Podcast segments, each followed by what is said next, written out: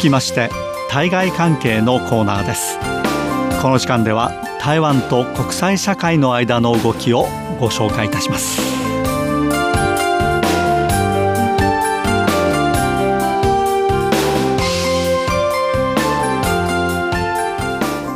こんにちは。この時間担当は早田です。さて、少し前になりますけれども、5月末、台北市米国商会が台湾白書2019年最新の台湾白書を発表していますので、これをご紹介しながら台湾とアメリカの間の経済関係について少し紹介していきたいと思います。でこの台北市米国商会というのは何かと言いますと、台湾に進出していますアメリカ系企業の商工会議所にあたるものです。米国商会、英語ではアムチャムというふうにも略して呼んでいますけれども、ここは毎年台湾に対する様々な意見、特にまあ経済面での意見ですけれども、まあ、これをまとめました台湾白書というのを発表していまして、まあ、これがですね、えまあ、つまり外資系の企業から見た台湾経済に対する提言、となるものとして、これ注目がなかなかですね集まるものなんですね。で、その最新版の2019年台湾白書の中で、強調されていますのは、これはですね、台湾はアメリカとの間の FTA つまり自由貿易協定ですけれども、これを調印することに力を入れるべきであるという点なんですね。この台湾とアメリカとの FTA 自由貿易協定ですけれども、これは実は台湾が以前から強くアメリカ側に対して希望してきたことなんですね。しかし、これまでのところこれが実現をしていません。で、台湾としては、このアメリカとの間の自由貿易協定 FTA、あるいはそれに類似する協定ですけれども、その調印に対しては積極的な態度を示しているんですね。で、同時にこうした二国間協定だけではなくて、多国間の間のですね、いわゆる自由貿易協定に類似する協定にも参加したいということを希望していまして、その代表的なものは CPTPP ですね。CPTPP というのは、まあ、TPP アジア太平洋パートナーシップ協定があるんですけれども、これからアメリカが脱退をしていますますので、現在日本を中心としてすでに11カ国で調印が行われているものですね。で、このアメリカが抜けた版の TPP、CPTPP という名前になっていますけれども、これに対しても第2ラウンド、すでに11カ国の第1ラウンドの加盟国地域というのはま決まっているわけですけれども、その次のですね、段階で加盟する国や地域の中に台湾もぜひ入れてほしいということで積極的にですね取り組んではいるんですね。ということで、こうした自由貿易協定まあ、二国間の場合、あるいは多国間の場合も、いずれもそうですけれども、まあ、台湾の経済にとっては非常に重要なものだということが言えます。まあ、台湾経済というのは、これは貿易に頼るところ非常に大きいですね。えー、ということで、こうした協定、台湾経済にとって、台湾経済を地域的なですね、こうした経済統合から排除されないためにも、まあ、必要となってくるという認識があるわけなんですけれども、まあ、同時にですね、えー、まあ、多くの国々と正式の外交関係がない台湾にとっては、まあ、こうした経済協定というのは外交面でも非常に重要になってくるものです。で、これについて今年もですね、台湾に進出していますアメリカ系の企業が集まって組織しています商工会議所台北市米国商会アムチャムの方はですねこれをできるだけ早く調印するようにということで提言を行っているわけですね。まあ、この中で、えー、アムチャムのこの台湾白書は、まあ、経済の面で多くの台湾企業が、まあ、アメリカと中国大陸との間の貿易摩擦によって、えー、利益の獲得の可能性というのが縮小されていると。で、これは台湾企業が長期に維持してきた世界経済のサプライチェーンの中での、重要な役割を動揺させるものとなるだろう。まあ、さらに台湾は主要な貿易パートナーとの間で二国間あるいは多国間の貿易協定に調印するというケースが非常に少ないということで、まあ、これが台湾を非常に深刻な劣勢に追い込んでいると。まあ、そのために台湾としては新しい情勢に対応することが難しくなっていると指摘していまして、まあ、そのために台湾が主要な貿易相手との間で、えー、何らかのこの貿易協定ですね、えー、締結するということの大切さ、重要性を強調しています。まあ、その代表となりますのは、もちろん台湾の非常に重要な経済パートナーでありますアメリカですね。えー、こことの貿易協定をぜひ結ぶべきだと呼びかけているわけです。まあ、このところ、アメリカのトランプ政権ですけれども、台湾に対してこの政治的にですね、非常に今友好的な姿勢を示しているんですけれども、えーなぜここまで、えー、アメリカが台湾との間の自由貿易協定 FTA の調印に応じて、えー、来なかったのかということ、まあ、これはですね非常に多くの人が分かっているところでして、えー、これはあ米国商会アマチュアの方も指摘しているところなんですけれどもこれはですね、え、アメリカの豚肉そして牛肉の台湾への輸出ですね。台湾側が規制をかけているとというのが非常に大きな原因となっています。これによってアメリカ側は台湾との FTA の調印、自由貿易協定の調印をこれまでですね、行っていなかったということなんですね。しかし、アムチャム台北市米国商会の方は、もしアメリカと台湾との間で調印に成功するとすれば、それ以外のですね、国やあるいは地域的な貿易協定との調印についても比較的、ね、政治的な圧力ですね。これはまあ中国大陸からの政治的な圧力ですけれどもこれを排除することが可能になってくるだろうと。つまり調印がしやすくなってくるはずだということを指摘しているわけですね、まあ、つまりアメリカとの間で自由貿易協定 FTA が調印できれば台湾は他の国や地域との間での同様のの経済協定の調印も容易になってくるということを指摘しているわけですね。まあ、それはですね、分かっていることなんですけれども、なぜここまで台湾側がアメリカからの豚肉、牛肉の輸入に規制をかけているかと言いますと、これはいくつかの理由がありますね。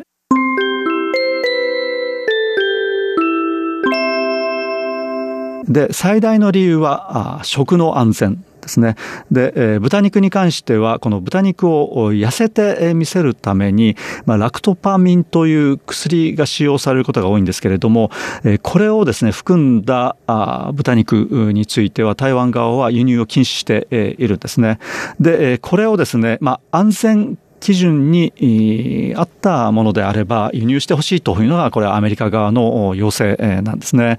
で、牛肉に関しましては、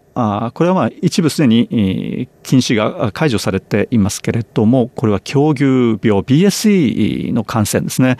えの恐れを心配しての輸入制限ということになっているわけですけれども、この2つに関してはですね、これ台湾側としてもなかなかこれ解除できないという事情がありますね。これは一つは消費者の間で食の安全に対するですね、要求というのは台湾では非常に高くなっていると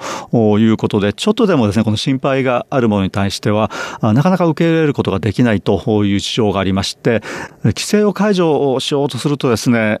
非常に反対の圧力がかかってくるというような状況もあります。また同時に、台湾はこの豚肉のですね、生産が非常に盛んなところなんですね。ということで、輸入をですね、規制緩和しようとしますと、やはりこの台湾の養豚業者の人たち、豚肉に関わっている業者の人たちがこれどうしても反対するということで、えー、なかなかですね、えー、この解禁が進まないと。そうしますとアメリカとのこうした FTA 自由貿易協定の交渉についてもですね、えー、なかなか進まないという状況が、まあ、これまで続いてきています。こうした中で台北市米国商会アムチャムの方は台湾とアメリカとの経済関係の動きについて、まあ、非常にですね、関係が強化されてきているということを指摘しています。で、これは一つはですね、アメリカと中国大陸との関係が非常に摩擦が多いものになってきているということで、そのためにアメリカは台湾との関係をですね、強化しているということですね。で、もう一つは多くの台湾系企業が中国大陸に進出していたんだけれども、そこの生産基地を台湾に戻す傾向が出てきていると、特にですね、ハイエンドの技術の部分について台湾に戻してきていて、あるいはですね、生産拠点全体を戻すということも計画をしているところがあるということで、それがですね、台湾経済にとってはプラスになるだろうと指摘をしています。で、その理由としては、台湾で雇用が創出されるということですね。それから税収が増えるということ、さらには産業全体の発展が刺激されるということで、これについてはですね、プラスの評価を行っています。で、ただし一番心配しているのは何かと言いますと、これが電気なんですね。台湾では電気の他にですね、水道、それから土地、労働力、人材、こういったものが足りないということで、まあ、5つの欠けたもの、電気、水道、土地、労働力、人材ですね、この5つが不足しているということで、これが台湾経済発展のネックになっているということが以前から指摘されています。で、こうした状況の中でですね、特に心配されているのが電気なんですね。台北市米国商会アムシャムの方はこの電気の問題について、もし台湾で天然ガスの発電が全体の発電量の5割を占めることになれば非常にリスクが高くなると指摘しているんですね。まあ、と言いますのは台湾は天然ガスですね、これを輸入に頼っています。輸入に頼るということは、まあ、船で運んでくるわけですけれどもその際ですね天候による影響を受けやすい。さらには軍事的にですね、悪意を持った封鎖が行われた場合、これがストップしてしまうということで、非常にですね、このリスクが高いということを指摘しています。で、また、石炭発電ですね、えー、石炭の発電の比率が27%を占めるということになりますと、これは大気汚染をさらに深刻化させることになるということで、えー、こうしたですね、この電力発電の構造といいますか、構成に対して、非常にこの有料を示しているのが、この台北市米局商会アムチャムなんですね。台湾の現在の政権、蔡英文総統の、まあ、民進党の政権ですけれども、これは原子力発電所の全廃を目指しています。で、この原子力発電所全廃した場合、どのようなですね、発電の構成にするかといいますと、天然ガス5割、石炭3割、そして再生可能エネルギー、グリーンエネルギー、これを2割という比率を目指しているんですけれども、その天然ガス5割のところですね、この数字は大きすぎると、不確実性が高すぎるというのがこの指摘なんです。ということで電力政策に対する見直しというのを迫っているわけなんですけれども、台湾とアメリカとの関係については、ここ数十年で最も良い状況だということも指摘しているんですね。ま、現在、アメリカ政府は台湾をインド太平洋地域を安定させるための協力すべきパートナーだと位置づけているということで、まあ、これをチャンスにしてですね、台湾としてはアメリカとの FTA 自由貿易協定の調印を勝ち取っていくべきだというわけなんですね。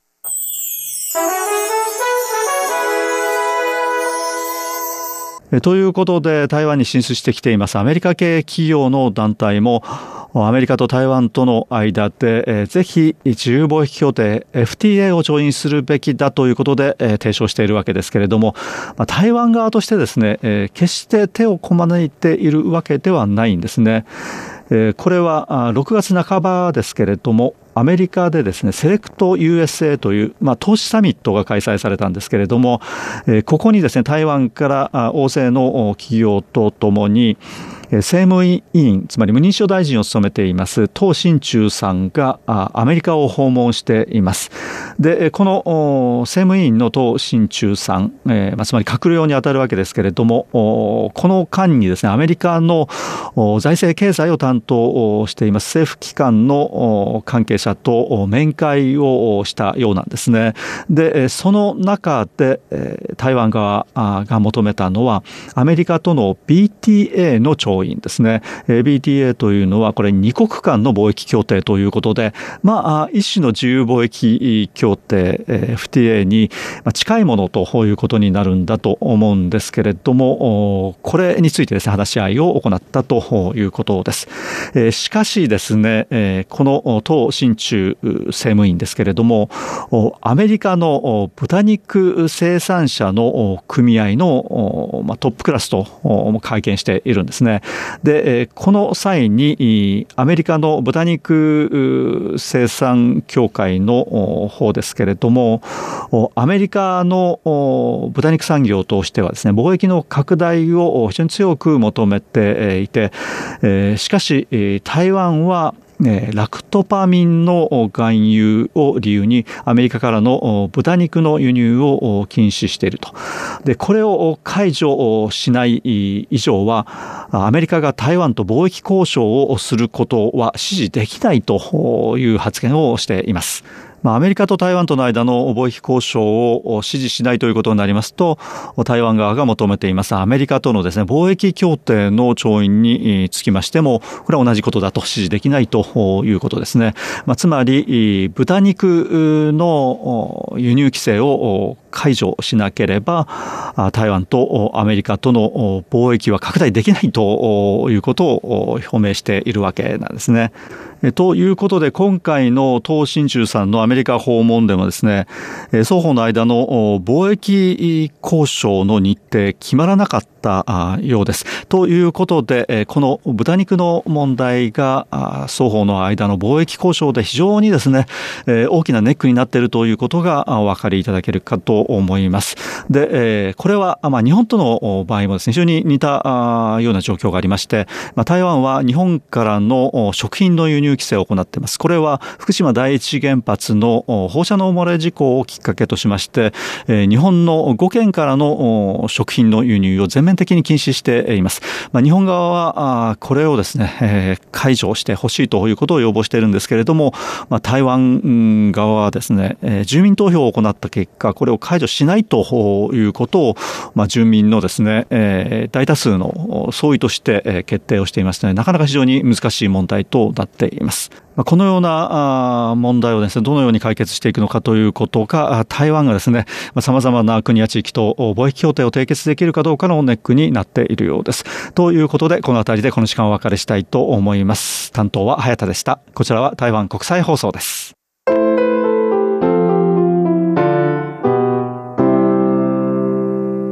お聞きの放送は台湾国際放送 RTI 中華民国中央放送局の日本語番組です。